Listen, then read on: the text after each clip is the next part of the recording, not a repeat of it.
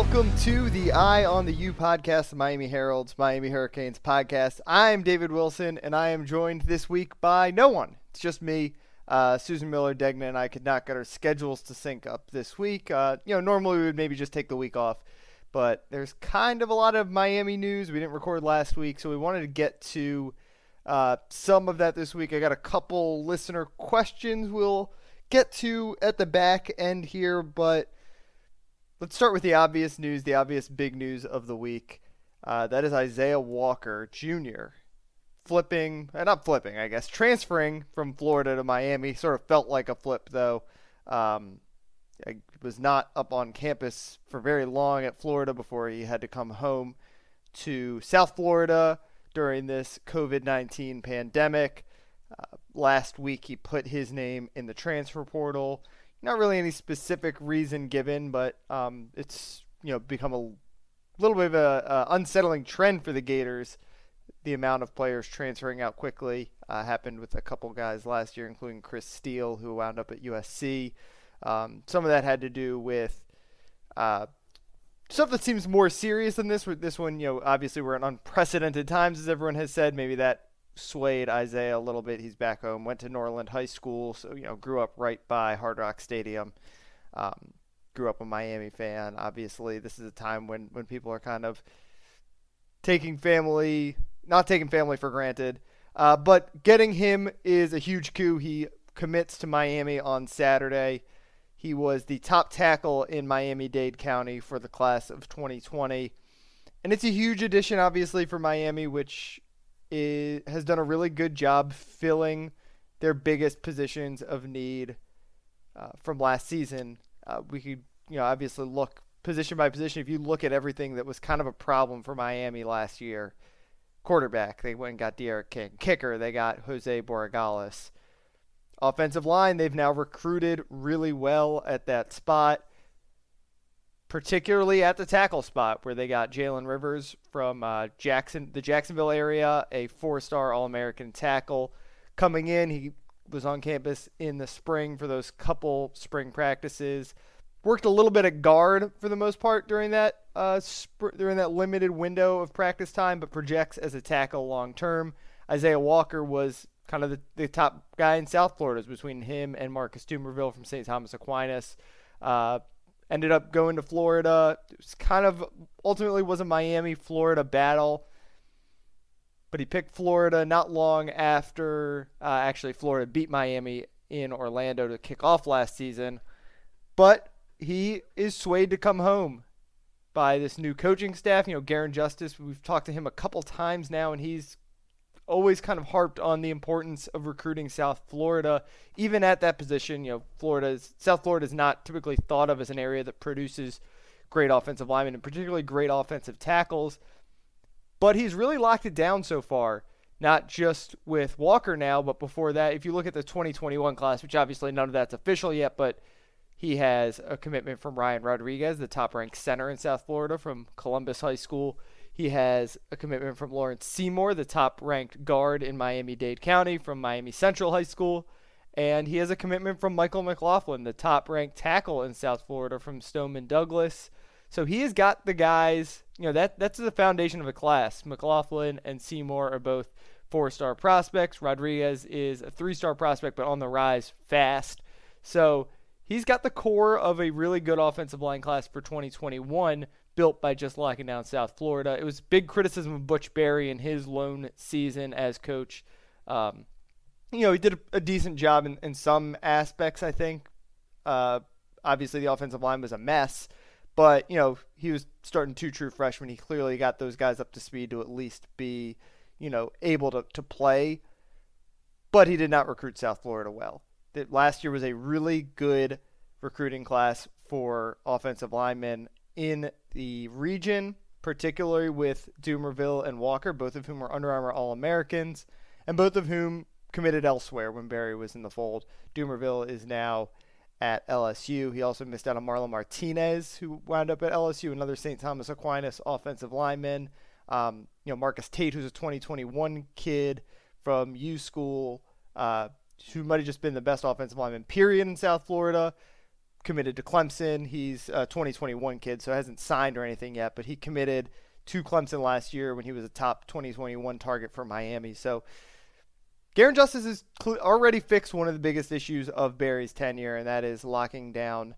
You know, maybe you can't build an entire great offensive line class by locking down South Florida guys, but you can build the foundation, and he did that, or his, is doing that at least so far. We'll see how that 2021 class shakes out, but getting Walker, getting Rivers, you know, Rivers was a, was a Barry guy, but keeping Rivers in the fold, that is a potential, you know, those are your potentially your two tackles down the road, and, and that's a position you just got to stack chips at. I know neither of those guys are necessarily like five star guys who you are looking at plug and play.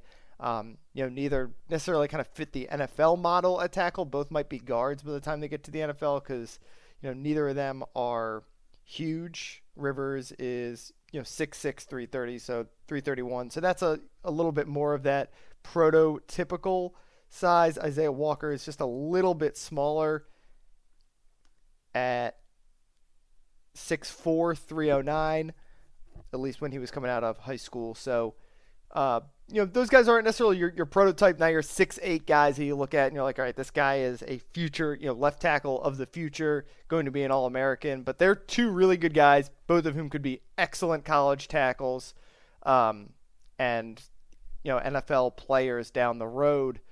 And then again, like I said, that's just a position you got to stack at because you know Miami has not done well recruiting offensive linemen, but the big problem is you know they're getting a couple four star guys. You know they they got on the roster right now. Navaughn Donaldson was a four star tackle. Uh, DJ Scaife, who's a tackle now, was a four star guard, but you know kind of had the tackle skill set even though he was undersized for the position, which is why he was kind of classified as a guard. Um, Kai-Leon Herbert was a four star tackle. So you can get a lot of four star guys and still not have it work because that's a position that's a high bust rate. Guys move around. You know, obviously Navaughn is a guard. DJ Scaife has spent some time at guard. So that's just it's just a position you got to stack at, and that's something Miami did not do. If you look at who started there last year, like I said, it was Scaife at right tackle and Zion Nelson, who they flipped from App State at left tackle. So uh, Rivers and Walker are immediately come in and are potentially two of the most talented traditional tackles on the roster. Um, you know, who knows if they'll be able to get on the field right away, especially with this coronavirus potentially cutting into preseason practices, and obviously, you know, who knows when they're going to be able to get on campus for summer conditioning and stuff like that. So it'll be a question mark, but that is the core that you need. That is, you got to stack the top guys there. You got to get guys from South Florida. You got to own the state of Miami, as they say. You got to do well in the state of Florida. Um, the next step, obviously, will be to see if Miami can kind of branch out and get top flight tackle prospects from out of the area or out of the state. But so far, you you've locked down at least one of the top guys from the 2020 class, which looked like a total whiff, and you locked down another of the state's top tackles in Rivers. So that is the potential long-term future of the two tackle spots, and you know those guys both are you know two of the best offensive linemen that they have landed, probably since Navaughn, who I, think was a top 100 recruit coming out of high school. Um, Walker, I think, is uh, out was outside the top 150, but you know was an Under Armour All American and one of those guys who, you know, just I think people kind of in the know always liked him. Obviously, the size was was a little bit of a knock on him, but he was like a Nat Moore Trophy finalist, um, and just sort of always impressed guys at camps. Um, and then Rivers was a top 100 prospect as well. So that's that's two potential elite tackle prospects, and Walker is probably the best South Florida tackle Miami has landed since Navaughn. Um, we'll see if he follows Navaughn's path and plays guard, but I think he really has the skill set to stick at tackle, even if he maybe does not have all the ideal uh, physical attributes for the position in terms of length and height and, and some of that kind of stuff. As for Walker, though, as a prospect, uh, I'm trying to think of the first time I saw him because I remember he was a guy that basically the first time you saw him, you knew he was a really impressive prospect. Um, I'm trying. I, am not sure if I saw him at all his junior season at Norland. Norland was not particularly good, so I, I didn't get out to any of those games. I don't think. But I do definitely remember watching him at the opening about a year ago, last March. Uh, I guess the first time I probably saw him was the Under Armour camp. The first time I really paid attention to him, I should say, was at the Under Armour camp. Uh, it was actually on the day of the Super Bowl last year, and he was really good.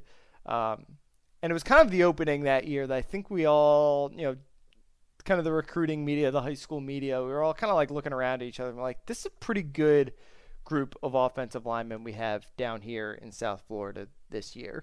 Um, obviously, you know, Walker and Dumervil were kind of the two seniors, but then you also threw in Marcus Tate, like I mentioned. Um, you threw in Marlon Martinez, who's a more traditional guard. You threw in Julian Armella, who's uh, I think a 2023 kid, maybe 2022, but but a couple years younger. But uh, St. Thomas Aquinas, he looked like a rising star at that spot too. Um, and then you know there's some guys that have obviously emerged since. You know Lawrence Seymour was another one, uh, a 2021 kid that always looked good. Uh, but Walker was really like, I think he was committed to South Carolina at the time, and, and he was a guy who committed there early, kind of before he got a lot of notoriety, and, and was I think those two camps kind of really like, put him on the map as far as a guy that um, was a you know a real like all American type talent he you know he's just had that kind of build that you don't see all the time from South Florida linemen. Or maybe not the build. The build isn't what I should say. The skill set. You know, you you see a lot of good interior guys, good strong guys. You know, we, we produce a lot of good defensive tackles and defensive linemen down here in South Florida, and and some of that those skill sets flash with some of the offensive linemen. Like a guy like Seymour is, is really strong. Um, you know Ryan Rodriguez in a similar boat as a as a center prospect. But you know Marcus Tate always stood out to me because he was a converted basketball player. He was a basketball player most of his life. Played for you know U schools. Real had a really good basketball program.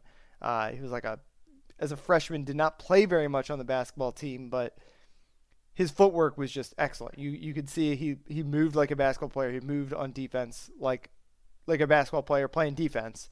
And Walker had that same sort of, you know, he, his footwork was really good.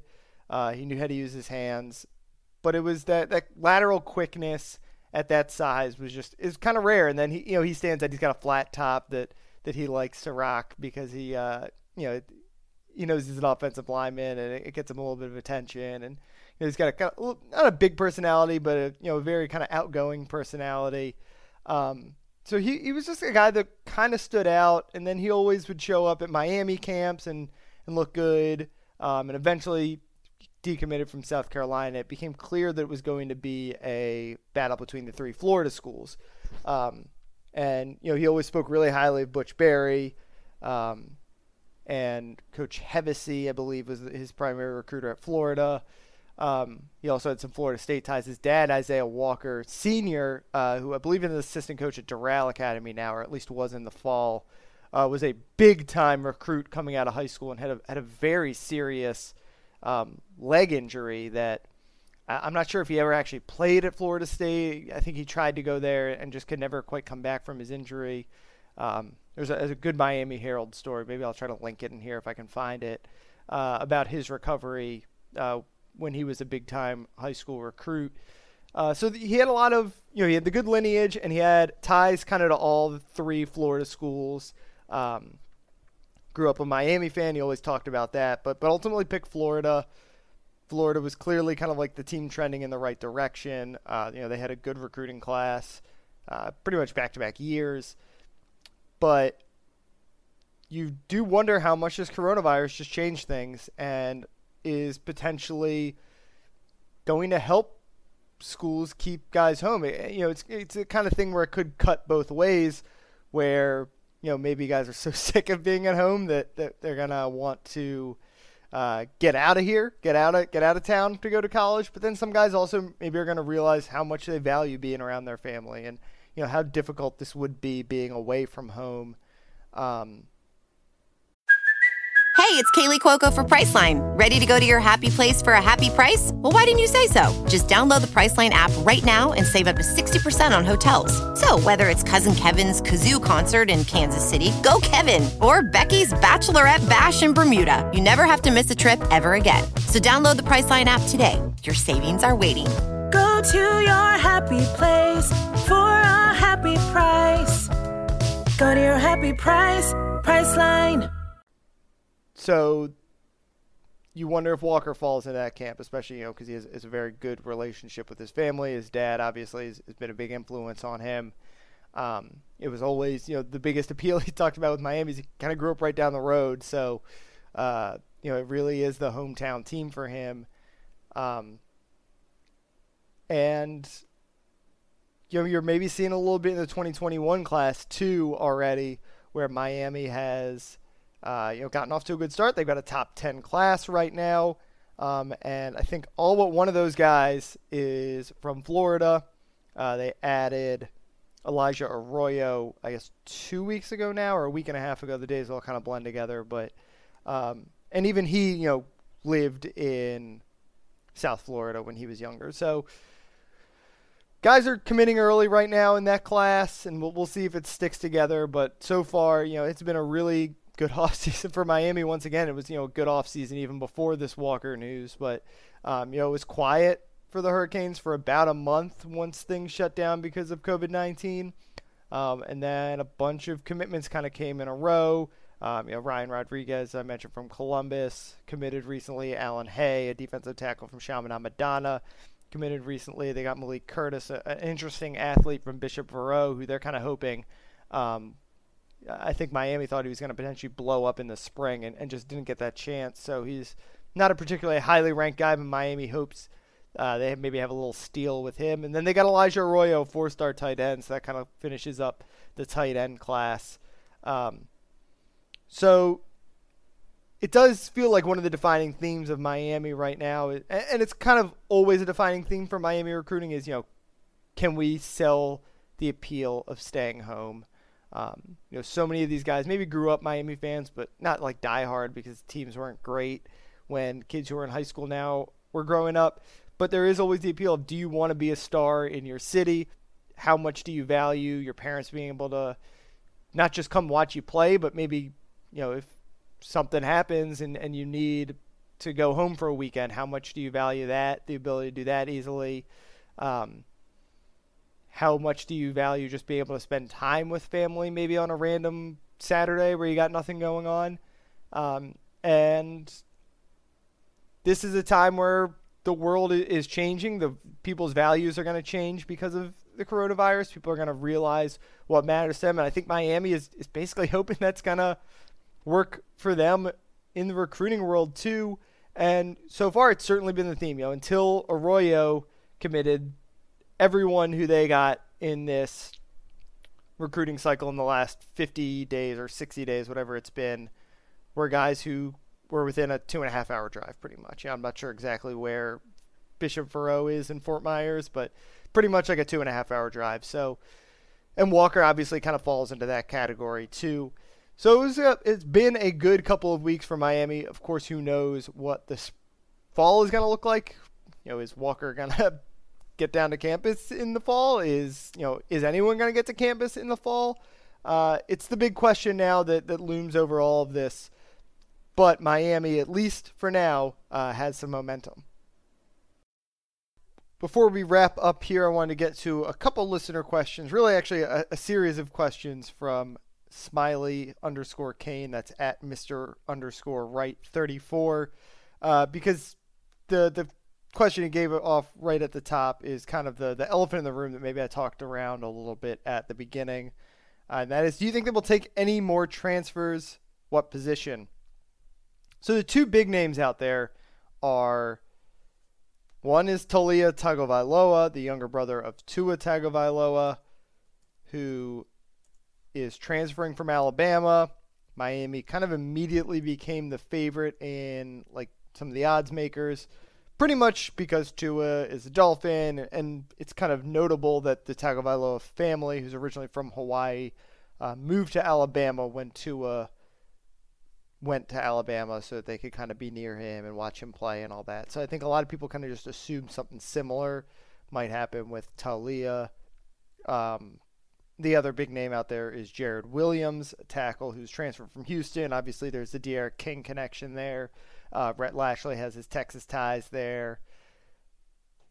And, you know, offensive line is just kind of like the number one position of need still now that Miami's got D'Eriq King at, at quarterback. Um, I guess let's start with Jarrid Williams. Uh, we'll start with the big picture part of this question is that it probably does not look like Miami is going to take any more transfers. There's there's kind of some conflicting information out there of how many counters Miami has used. So every year you're allowed to take 25 new players. Um, you know, you can usually get creative with it, um, and maybe with the whole early enrolling. So like if a guy enrolls, so like for example, we had some guys enroll in the spring this year. They can be counted differently than the guys in the fall, where they can some of them can be counted back toward last season if you had any left over.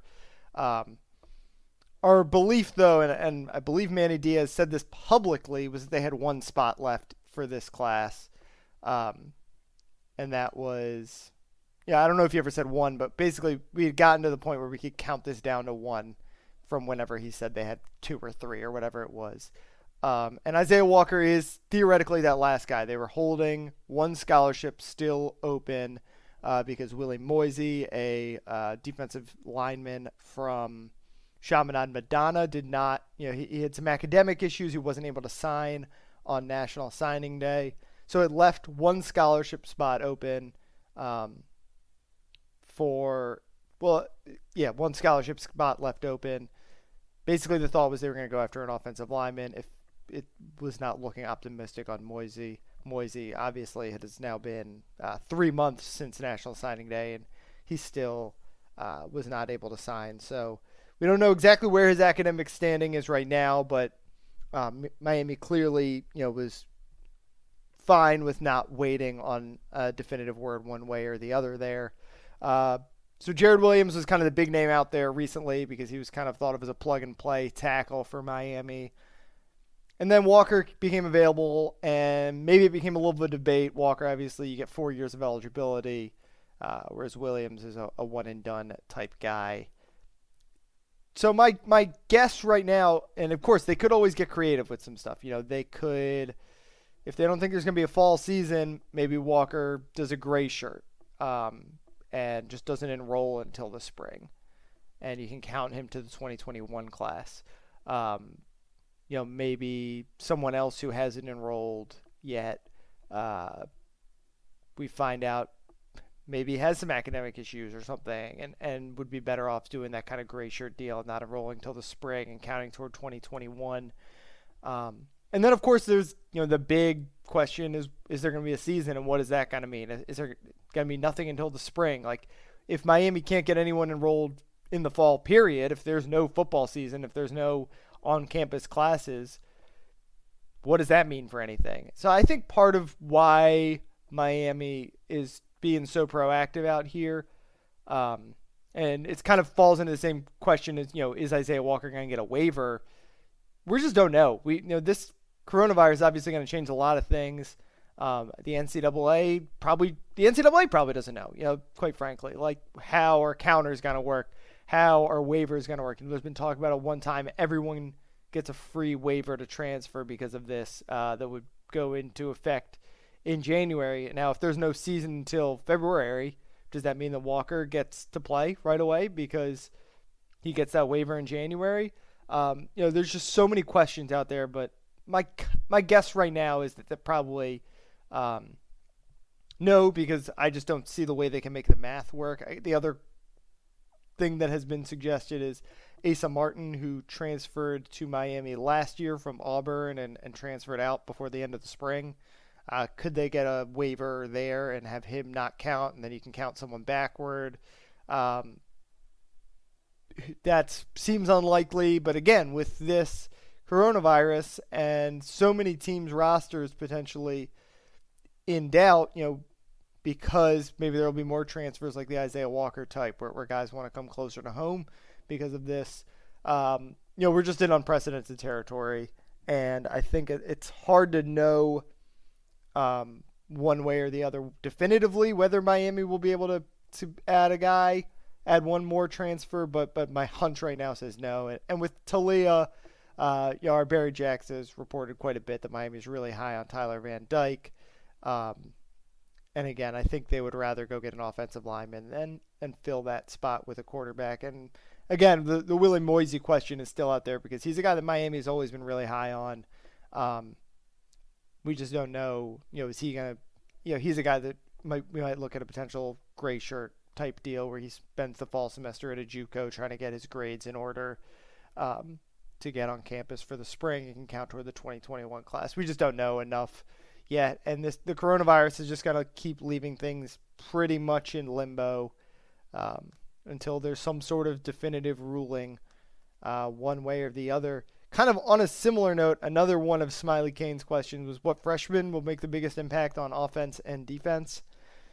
And this one is obviously a really interesting one because spring practice was so limited. You know, most years you would look at the spring, you would look at the freshman class, and and you're picking out a guy who's going to contribute. You you look at that group of spring kids. You can, for the most part, not ignore the guys you don't get on campus until the fall, but expect that at least they're going to take a little bit longer to adjust than the freshmen who are already there. Um, this spring, obviously, you wonder if you can kind of just throw it out. Um, does that distinction going to matter as much? And, and are freshmen just in general going to be less prevalent across the country? Um, on offense, I think the big guys I would look at, you know, I guess with Rivers, like if Rivers gets on the field, it means he's making a big impact. Just you know, being an every down offensive lineman means that you're one of the most impactful freshmen on the team. I don't necessarily see that happening, especially because of this coronavirus and because offensive line is a position that really benefits from cohesion. Miami has all five starters coming back, and obviously didn't really get to work Rivers in with that group the way he would have liked to. And then also, freshman offensive linemen typically need that kind of summer of weight training on campus to, to kind of get their bodies right. So, Rivers in like a normal world would probably be the probably have been the guy I look at and say it's going to be him because offensive line was such a problem last year. I just kind of felt like he was going to force his way onto the field. Um, but so instead, the guys I look at are the skill guys. Um, maybe the wide receivers. I think wide receiver is is hard to predict one of those guys between Xavier Restrepo. Um, Michael Redding was hurt in the spring, so we didn't get to see very much of him. Uh, Keyshawn Smith impressed guys. Uh, Daz Worsham, you know, is was an, All American in high school and continues to come back from a hip injury that, that kind of short circuited his high school career a little bit after like a crazy productive junior year. Um, I think those guys could all cannibalize each other a little bit, and there's just going to be so many wide receivers. It, it feels like from a game to game basis, which one of those freshmen kind of shows up could be different. So I look at um, Jaylan Knighton, who is, you know, him and Don Chaney were obviously this like highly touted running back tandem coming in. Um, I think Cam Harris is going to be the clear starting running back. Robert Burns was kind of entrenched as the number two, but uh, I, I, think one of those freshmen end up being that number two guy. And Knighton is the guy who I just feel like is the perfect complement to Cam Harris. You know, I think Knighton has a chance to be a really good receiver. Um, and he was, you know, he's more healthy than Chaney. Chaney did not participate in that limited spring practice because of an injury. So Knighton is the guy I look at on offense. As for defense, um, again, it's like kind of this deal where in a normal world, I would have been looking at the 20 or the uh, early enrollees as the potential guys to, to make a big impact right away. You know, maybe Chance Williams, although he was hurt in the spring. Um, maybe you know, Keyshawn Washington got on gets on the field, uh, or, or, one of the linebackers like Tirek Austin Cave, um, although he was also hurt in the spring. But but I, I kind of look right at Avantae Williams, who's the top ranked player in that class of not particularly bold uh, p- pick here, uh, but you know he won't get on campus until the fall. So, but he didn't miss much, like we said. You know, he didn't miss that spring uh, in the in the way that a lot of guys who come into the campus come into campus in the fall normally would have maybe felt like they missed that spring. Safety is a spot also where I think there's some playing time available, particularly if the season starts on time and um, you know Bubba Bolden's coming off an injury. Although they said he was going to be good to go by the end of spring, so it seems like he should be good to go by the start of the season. But with Robert Knowles graduating, you got an opening there next to Amari Carter, Gurvan Hall, and Bubba Bolden, and Avantae Williams. I think could potentially be the guy to come in and contribute there. Uh, Smiley also asked for my picks of which veterans might make the biggest improvement on offense. I look at Mark Pope. At maybe I'm a Mark Pope like Stan, but uh, I was, you know, I've been a fan of his since high school. Obviously, I think everyone locally who like kind of follows the high school seven on seven scene kind of gets it. You know, he was he caught a I think an 80 yard touchdown in the state championship game to win it. He is was a dominant, dominant seven on seven player. Um, really struggled to adjust his freshman year. Had his moments as a sophomore. Um, I think he's just a, a good fit in this Rhett Lashlee offense. A lot of people have obviously talked about that, but and I think just one of these wide receivers has to pop, whether it's going to be him um, or Dee Wiggins. Maybe Mike Harley breaks out and has like a 900 yard season as as a tough slot guy who, who just catches a lot of passes uh, in a more up tempo offense. Um, I'm not counting Jeremiah Payton because he will be a redshirt freshman technically, so I don't really think of him as a veteran. Uh, but yeah, so the wide receivers are the guys I really look at, and, and, Pope I just think still has the most talent of the bunch. And the fact that um, Rob Likens actually mentioned him when we got to talk to him about a month ago, maybe. Um, he's like, I love wide receivers that have that kind of build, like six foot, uh, really good footwork. Um, you know, if you look at some of the guys that he has, he got, you know, Brandon Aiyuk was a first round pick out of Arizona State this year. He was a, a JUCO transfer not a particularly highly touted prospect, but became a star playing for Likens at Arizona State last year and became a first round pick. And I think there's there's definitely some comparisons with Mark Pope that you can make. As for on the defensive side of the ball, uh, I'm also just kind of looking again at, at, where the guy where the playing time is, and I think cornerback one of those guys has to pop. Um, I think Al Blades looked pretty good at times last year. I know the secondary was kind of the, the issue for the defense last season, but I think Blades, you know, there's he made a lot of good plays last year. I think he's got all the physical tools. Um, you know, he's a big time recruit coming out of high school. They love him as a leader. You know, he was a captain as a freshman. So I think he's probably the safest bet. But I also think DJ Ivey is just like there's got to be a leap there. He he's too good to make some of the mistakes he made. You know, maybe you know he doesn't have the same physical gifts that you look at with a guy like Blades or, or some of the other corners who kind of have that NFL type ceiling, but um, he just made more gaffes than I expected last year for for a guy who in high school was, um, you know, just kind of really steady and, and knew how to use his gifts to kind of make up for his limitations, and, and you just didn't see that last year.